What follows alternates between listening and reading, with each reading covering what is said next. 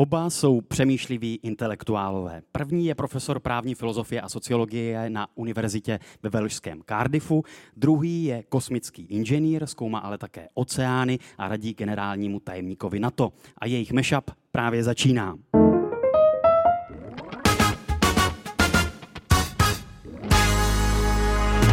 Já jsem Michal a mými dnešními hosty jsou profesor z univerzity ve Velšském Cardiffu Jiří Přibáň. Dobrý večer.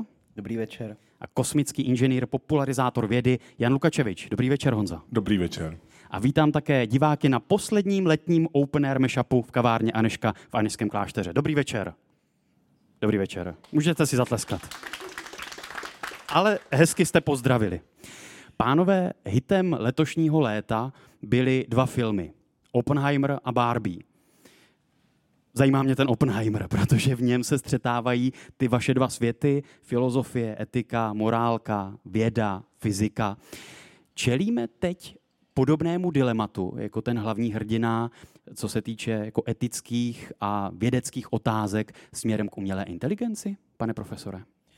Tak já se především musím přiznat, že já jsem neviděl ani Barbie, ani Oppenheimera, ale viděl jsem Indianu Jonese, ten poslední díl, jo, takže eh, tam se... nešel na největší dva hity letošního léta? Nešel mě to nějak minulo, ale chtěl jsem, dokonce i eh, dcera, která zásadně nemá ráda dlouhé filmy a říká, že jí nebaví dvě věci, věda a politika a tady tři hodiny se vědci bavili o politice, ale že se to vlastně na to dalo dobře koukat, jo, takže mě na to eh, tak navnaděla, že bych se na to měl jít podívat. Eh, mám to v plánu, ale ještě jsem to neviděl, ale z toho, co jsem o tom filmu četl, což je také vlastně takový, taková eh, intelektuální předsudek, že by člověk ty filmy neměl se na ně dívat, ale měl by být schopen o nich hovořit. Jo. Tak já myslím, že ty témata, ty problémy, které se tam řeší, že jsou vlastně věčnými tématy moderní vědy. Takže jako správný intelektuál film jste neviděl, ale četl jste o něm. Přesně tak. Honzo, ty jsi viděl Oppenheimera? Já jsem viděl Oppenheimera. Tak eh, pomůžeš mi s tou první otázkou, respektive odpovědí, jestli vlastně dnešní věda, ať už v té etické nebo v té fyzikální rovině, čelí vlastně podobným dilematům? Pokud bychom se bavili o té umělé inteligenci, tak myslím si, že ne.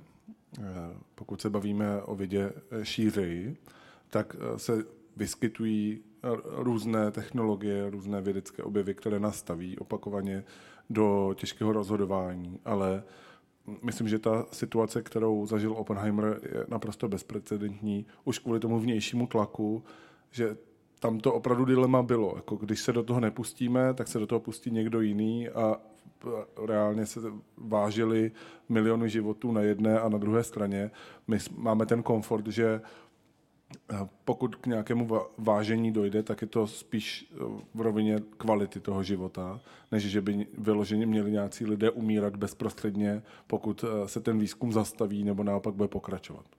Není to ale tak, že přece jenom nové technologie, pane profesore, nám přinášejí to dilema, že můžou být skvělým nástrojem a cestou k nějaké demokratizaci a kultivaci veřejného prostoru, ale na druhou stranu, že mohou mít destruktivní účinky ne tedy na ztrátě lidských životů, ale na destrukci společnosti, svobody, demokracie? Já se cítím uklidněn, protože já třeba z té umělé inteligence mám skutečně obavy. A když si teda čtu o umělé inteligenci, tak nejenom čtu, ale i třeba pro učitele, to je obrovská změna, že v Británii, jak víte, naprostá většina eh, všech zkoušek je písemná a studenti píšou eseje, takže na to mají delší dobu. V únoru letošního roku eh, v hledačích eh, naší univerzity jsme věděli, že studenti se ptají po umělé inteligenci, ale že je to v řádech stovek dotazů. V květnu, když přicházelo zkouškové, to byly desetitisíce. Tady se úplně změní Eh, to, čemu rozumíme eh, eh, zkouška v univerzitním prostředí. To je úplně, úplně něco minimálního, vlastně nedůležitého ve společnosti, ale to, jak umělá inteligence změní naši společnost, tak to si myslím, že je eh, práh, který není méně závažný nežli eh, otázka eh, ovládnutí jaderné energie v atomové bomby. No ale jak ty technologie využít ku prospěchu, aby nám jako nekazili společnost, nekazili demokracii, ale abychom využívali těch jejich výhod, Honzo? Kdybych na to měl odpověď, tak, by, tak bych asi dělal něco užitečnějšího, než byl tady. Uh, já ji nemám, takže jsem tady a můžeme se tom povídat. Uh, myslím si, že je mimořádně těžké to vybalancovat, protože každá ta příležitost přináší rizika a prvním významným krokem je, aby se vůbec o těch možnostech vědělo a ti relevantní lidi, kteří o tom rozhodují, takže primárně politici, a ti, kteří se dostaví do každodenního kontaktu, takže lidi třeba v rámci vzdělávací soustavy měli přehled o tom, jaký jsou ty možnosti a tím pádem mohli uh, rychle zkoušet nasazovat alespoň dílčí nástroje a dozvídat se o tom, jaký to má přínosy. Pokud se o tom budeme bavit v úvozovkách ve filozofické rovině nebo bez té uh, reálné praxe, tak se moc daleko neposuneme a, a ta debata nebude mít prostě tu substanci. No, ano, pane profesore. Eh, já bych jenom chtěl říct, že vlastně každé riziko je současně příležitost. A eh, zrovna tak je to i s umělou inteligencí, eh, protože ta umělá inteligence nám nabízí spousty možností a vy jste se ptal na demokracii, nebo aby se ta společnost ne, ne, nezhroutila, nebo tak ona se nezhroutí, ona bude jenom jiná. Ale každá ta technologie tu společnost nějakým způsobem proměňuje a to, jak ji promění umělá inteligence, inteligence si dnes ještě nedokážeme představit a máte mezi námi apokalyptiky, kteří říkají, bude to všechno totálně zničující, nebezpečné. No a pak jsou ti těšitelé, kteří říkají, ono se to nějak ukáže, že ten člověk si to bude muset nakonec přebrat a tu technologii, ty objevy, ty vynálezy využívat způsobem, který mu nebude škodit. S, s jádrem je to zrovna tak tak si to jenom vyzkoušíme. Kdo je, prosím vás, z vás tady ten apokalyptik, kdo se bojí a je pesimista stran umělé inteligence? Přihlašte se. Nikdo. A kdo je jeden člověk? A kdo je těšitel, jak to nazval pan profesor? Kdo si myslí, že převažují výhody? To je většina. A vy jste ten apokalyptik, pane profesore. Um, já jsem spíš těšitel. Uh, já, já jsem říkal, spíš, že se toho bojíte. Eh, já se toho bojím jako učitel. Jo, vy ale, se toho bojíte, ale zároveň se těšíte. Já se, já se toho bojím jako učitel, který prostě najednou dostane text a neví, kdo ho tedy napsal. Jo? Takže pro mě je tam důležité to autorství že jo? a to, jak to mohou hodnotit, ale současně vidím, že umělá inteligence nás třeba dostává v otázce jazyků a toho, jak si rozumíme. Je to, jsou to vlastně nové možnosti i porozumění porozumění. Neporozumění i porozumění. Honzo, umíme, nebo jak zapracovat a zpracovat právě nové technologie, ať už umělou inteligenci nebo obecně sociální sítě a to, čemu dnes čelíme, aby to právě bylo to pozitivní, jak to popsal pan profesor, abychom byli těmi těšiteli a ne těmi apokalyptiky. Máme vůbec takovou moc? Můžeme ty technologie tak uchopit nebo se nám zvrtávají? Ehm, já myslím, že se to nezvrtává, že se opakují eh, stejný a stejný vzorce pořád dokola. Vždycky se objeví někdo, kdo řekne, teďka už je to prostě konec nějakých profesí a teď už mladí lidi se přestali snažit a čas od času člověk narazí třeba na Twitter vlákno, jak každých pět let vychází eh, v novinách šokující článek o tom, že mladí lidé už teda rozhodně nechtějí pracovat a vychází od roku 1870 takovéhle články. A eh, myslím si, že se tím pádem eh, vracím zpátky trošku k té předchozí odpovědi. Eh, nejlepším způsobem, jak se eh, z tady těchto hm, apokalyptických scénářů vymanit, je co nejvíc šířit mezi lidi, jaký jsou reální možnosti a schopnosti těch systémů. Snažit se je pochopit a nechat ty lidi s nimi pracovat. Já se snažím třeba ve výuce na, um, na Umpromu, kde učím fyziku designu, ty lidi právě uklidňovat, tak jsem tam měl seminář právě o umění, eh, respektive využívání eh, AI v umění, případně v tom užitném umění v podobě designu, tak jsem jim předestřel, že za mě AI bude něco takového, jako bylo nasazení těch pokročilých přístrojů v té industriální době. To znamená, AI je něco jako fakt dobrý CNC soustruh, a když ji neumíte používat, tak ji prostě rozbijete nebo vám nevyrobí nic, co potřebujete. Takže ano, pravděpodobně za, zaniknou profese, které jsou rutinní a které se dají snadno replikovat, stejně jako to bylo právě za průmyslové revoluce, kdy někdo, kdo rukama skládal krabičky, tak hold o tu práci přišel. Ale, Ti dělníci rozbíjeli ty výrobní pásy. ale teď přijdou nový procese a, uh, profese a to budou uh, takový uh, AI operátoři, stejně jako jsou CNC obráběči, kteří používají ty soustruhy a musí vědět, jak ten stroj správně naprogramovat, aby obrobil tu věc tak, jak chtějí. Já bych to jenom doplnil, protože, jak tady bylo řečeno, že ta mladá generace už vůbec nechce pracovat. Ono se dokonce našly eh, ve starověké Asýrii eh, se našly poznámky o tom, že ta mladá generace už je strašně skažená. Jo? Takže každá mladá generace je skažená už eh, pět tisíc let minimálně. Ale to, co tady řekl Jan, to je strašně důležité v tom slova smyslu, že i ta umělá inteligence, když se podíváte třeba na ty výtvarné produkty umělé inteligence, tak v nich nevidíte toho ducha. Je to, je to vizuální, ale současně je to neosobní a tu neosobnost v tom poznáte, takže já si myslím, že tím, jak více a více vizuálních eh, eh, nebo obrazů, ale i textů bude z umělé inteligence, tím víc poroste hodnota a vážnost každého individuálního výtvoru. Takže možná, že se znova začne číst poezie. možná, že najednou eh, obraz, který namaluje člověk, eh, ve kterém bude tedy eh, nějaký individuální vklad, tak eh, budeme si ho vážit eh, daleko víc než té zahlcenosti eh, produktů umělé inteligence. Honzo, ty si před časem pro Czech Crunch řekl, toto. Stále přežívá ten zastaralý pohled, že hybatelem pokroku jsou státy a nadnárodní organizace. Doba se výrazně změnila, technologie vznikají v akademickém prostředí nebo v soukromém sektoru.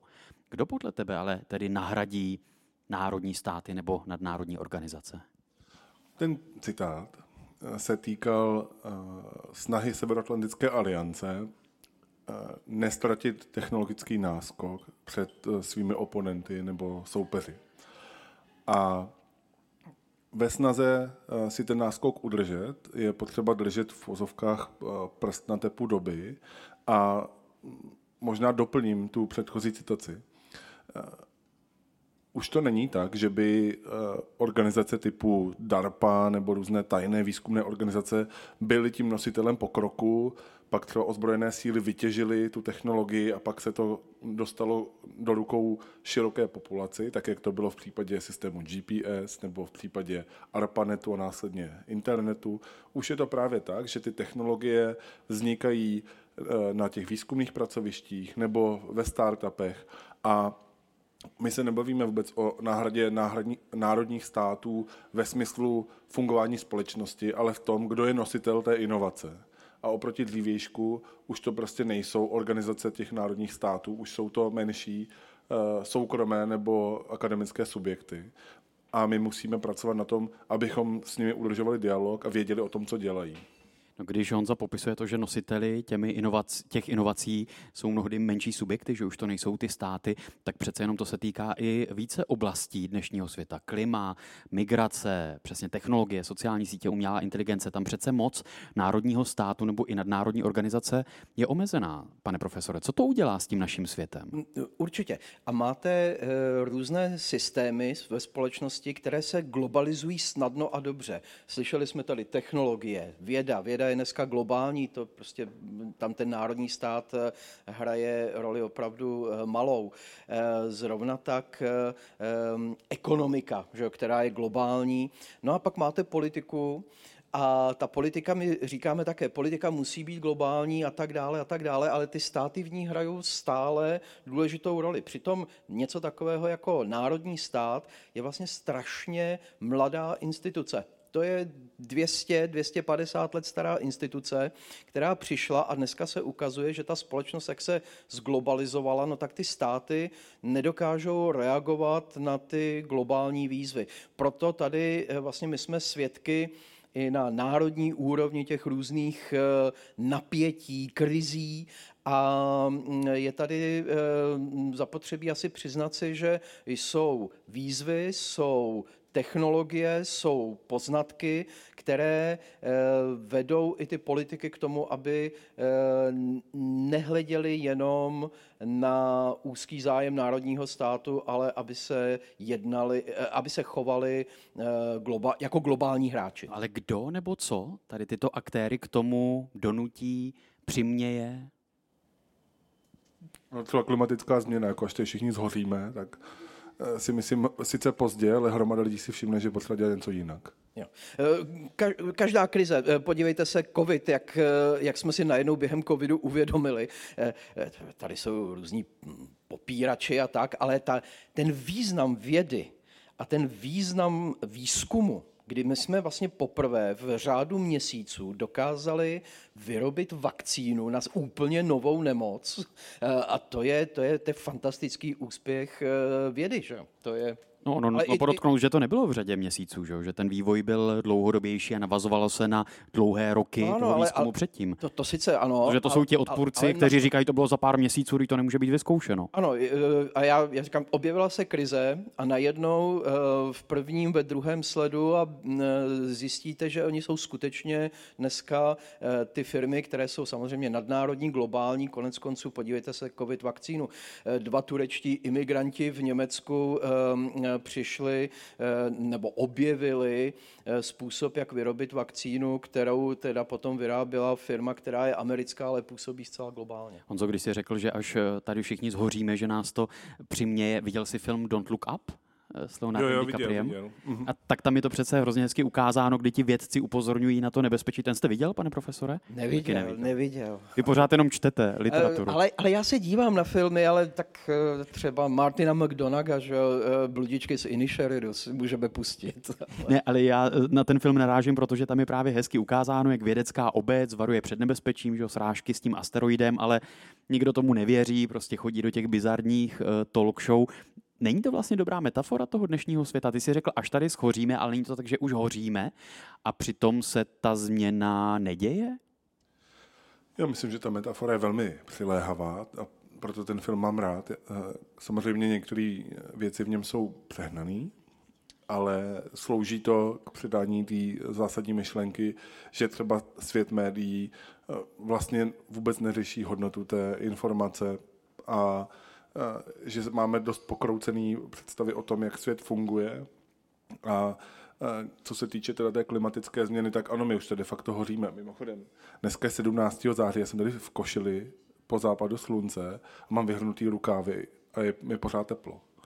A dneska byl nádherný slunečný den. Je nejteplejší srpen v historii. Teda, no, byl srpen, srpen byl? září ještě nemáme změřený. Takže... Září ještě neskončilo. ale uh, máme zase nej, nejteplejší srpen v historii. No ale právě pořád se chci dobrat toho, jako co s tím, nebo kde to skončí? Když tady už nemáme nad náma ten stát, který určoval nějaká pravidla, a národní stát, když tady nemáme tu regulaci, jestli právě když nositeli těch inovací jsou ty jednotlivé subjekty, firmy, když vakcíny prostě byl to jako velký biznis pro řadu velkých firm.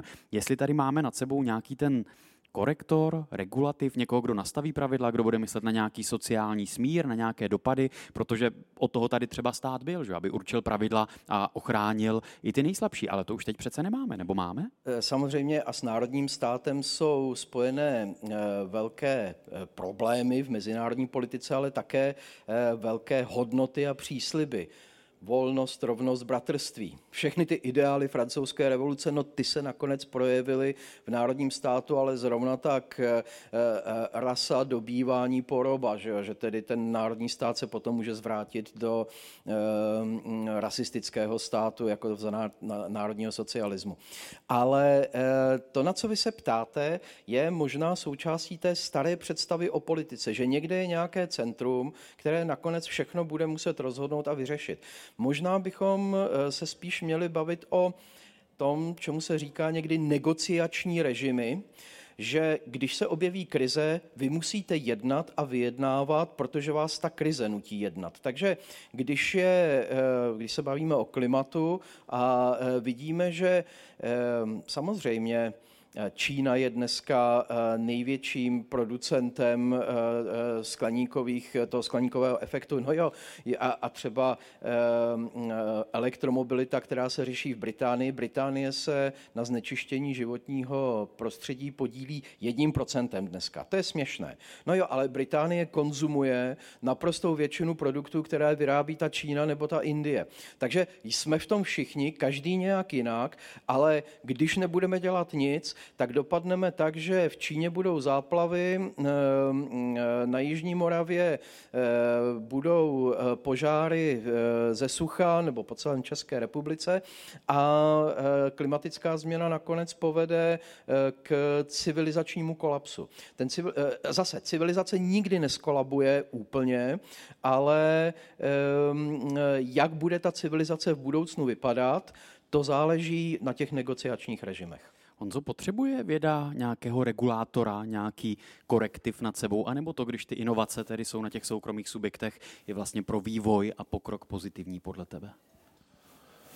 Já myslím, že je velmi vhodný, aby tam, řekněme, určitá regulativa byla, respektive aby vznikl eh, nebo byl udržovaný nějaký etický rámec, v kterým se v rámci vědeckého eh, výzkumu pohybujeme a který je v souladu s nějakýma hodnotama, který jako ta daná společnost zastáváme. Takže pokud jsme v nějakém západním okruhu, tak máme uh, nějaký elementární soubor hodnot, uh, co se týče uh, života, jeho hodnoty, kvality toho života a podobně. A když na tyhle hodnoty nebudeme ve vědeckém výzkumu brát žádný ohled, tak se nám mnohem častěji budou dít právě ty dilemata, o kterých ty si Eh, zavadil na začátku, kdy se ptal, jestli stojíme před nějakým dilematem v případě AI. My jsme eh, právě takovýhle etický rámec eh, navrhli ke vzniku generálnímu tajemníkovi NATO v našich doporučeních z roku 2021, protože v okamžiku, kdyby nebyly, tak se sice vydáme na tu lákavou cestu udržování si toho technologického náskoku, například před Čínou, která je eh, jakýmsi vyzývatelem. No ale čím se pak lišíme? Je to souboj nějakých hodnotových systémů, oni mají ty hodnoty postaveny jinde a my v okamžiku, kdy popřeme ty základní hodnoty v podobě kvality eh, toho lidského života, tak už se vlastně o nich nelišíme. Jako to, a pak se vlastně z toho stává jako lavírování, proč my jsme teda jiný a proč tak chceme být napřed před nima. Takže je na místě mít tam ten regulativ. No ale o tom se přece často mluví, proč tady eh, šílet s nějakou zelenou ekonomikou, zelenou transformací, když právě v zemích typu Čína, Indie, Brazílie se na to nedbá a my tady budeme eh, mega zelení, ale prostě s klimatem se nic nestane, když ti největší znečišťovatelé s tím nic neudělají. Já bych možná na to navázal. Tam je eh, několik eh, zajímavých souvislostí. Ta představa, že by vědec přestal zkoumat jenom proto, že je to neetické, ne. Vědci budou zkoumat, protože eh, věda znamená ptát se po něčem novém, po ehm, eh, kritérium je ta vědecká pravda, tedy něco, co objevíme, ale co víme, že zároveň má omezenou platnost, že se může překonat, ať už jde o astrofyziku nebo o eh, přírodní vědy, eh, biovědy. A vědci budou zkoumat bez ohledu na to, jaké etické důsledky to může mít. To, že, to má, že každý objev že to je od eh, pravěku. Prostě ten pazourek můžete použít eh, na to, abyste si eh, zařídili obživu, ale můžete tím také zabít souseda. Jo? Opravdu v tomto se lidská podstata člověka nemění, je neměná.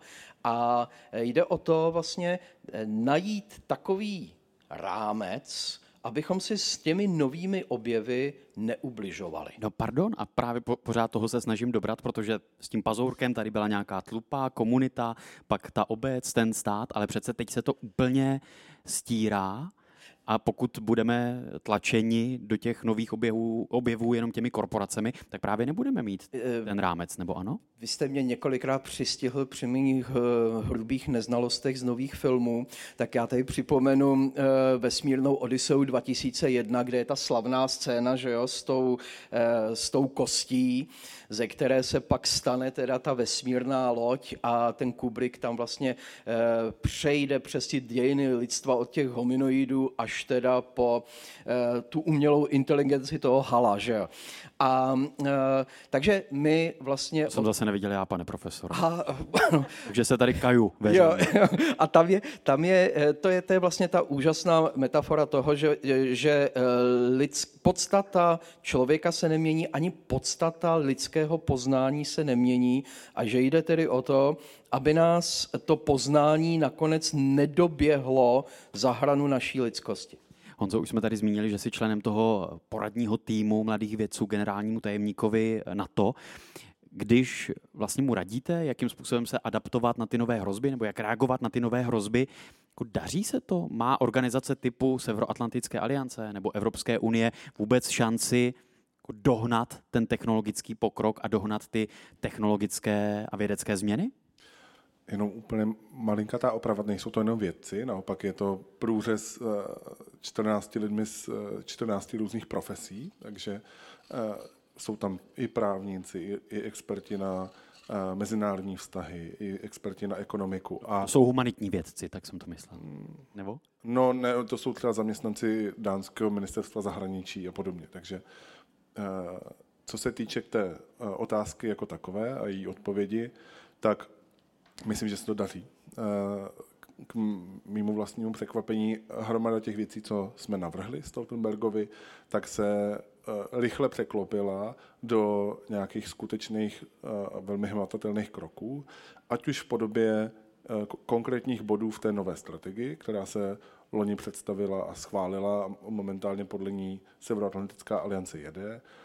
Je to třeba 6 bodů z 50, který jsou nějakým způsobem opřený o to, co my jsme mu radili.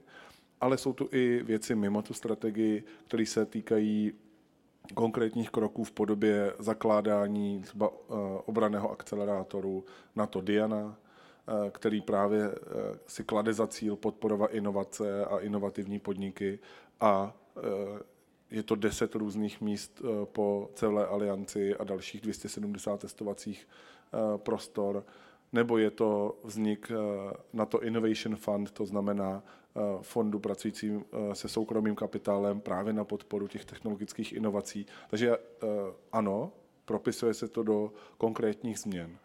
A nebo, když už jsme tu načali o tom klimatu, tak my jsme třeba byli silnými proponenty, aby i Severoatlantická aliance řešila svoji uhlíkovou stopu a řešila i stopu těch ozbrojených složek a vlastně k tomu přistupovala spíš právě eh, jako k příležitosti, eh, protože hromada těch zelených technologií, které, kterým se lidi často smějou, eh, má možnost třeba rozvíjet tu naši vojenskou schopnost a to, že jsou ty vozidla úspornější, třeba umožní omezit zásobování nebo zvýšit dojezdy, nebo další takovéhle výtvory umožní Eh, přistupovat eh, k těm budoucím konfliktům s mnohem větším nadhledem a s mnohem větší převahou nad těmi soupeři.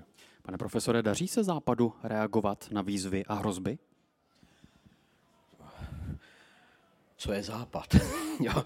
Dobře, tak na, na sedíme, to a Evropská sedíme, unie. Ano, ano. Um, eh, takhle.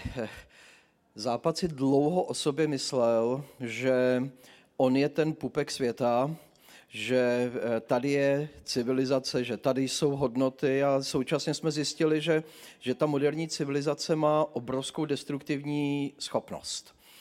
A eh, ten první civilizační šok přeci byl z první světové války. Všichni odcházeli, říkali, do Vánoc jsme doma, to bude jenom taková šarvátka, protože ti lidé neznali válku po desetiletí to bude jenom taková šarvátka, ale eh, na Vánoce jsme doma. Byli, toho čtyři, byli z toho čtyři roky eh, v zákopech, eh, zbraně hromadného ničení, masové vraždění a totální, totální kolaps staré Evropy.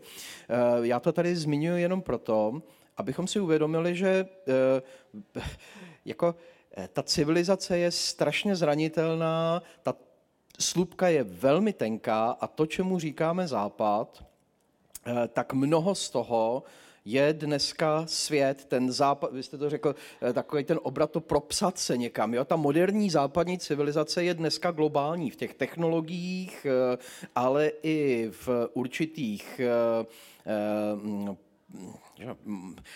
kolik máte zemí, eh, které eh, se netváří jako demokracie. I když to jsou autoritářské země, tak se chtějí tvářit jako demokratické společnosti. Což je, eh, a najednou ty demokracie jakoby chtěly být autoritářské. Jo? Takže my jsme v takovém zvláštním stavu.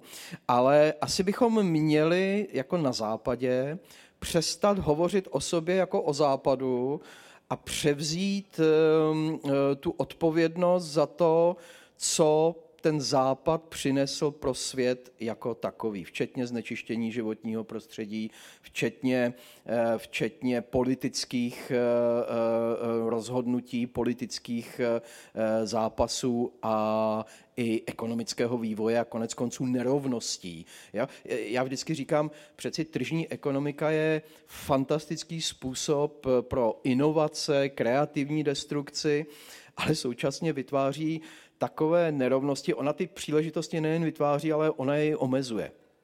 A třeba pro nás tady na západě dnes je velká výzva, jak zachovat nebo jak snížit ty nerovnosti, které tady nastaly za posledních 30 let. Pánové, já vás chci poznat nejenom z té intelektuální roviny, ale e, i z té osobní. A je tady rubrika, která se jmenuje Hádej kdo. A já si s dovolením vyzkouším i diváky tady v kavárně Aneška, jestli uhodnou, která otázka míří na kterého z vás. Tak já jdu tady do horních řad a zeptám se, jestli uhodnete, čí je oblíbená kniha Cizinec od Alberta Camuse, kterou ukradl na gymnáziu. Odpověď je buď Jiří nebo Jan. Je to jedna ku jedné. Jiří. Je to tak. Je to tak. Zcizil jste cizince.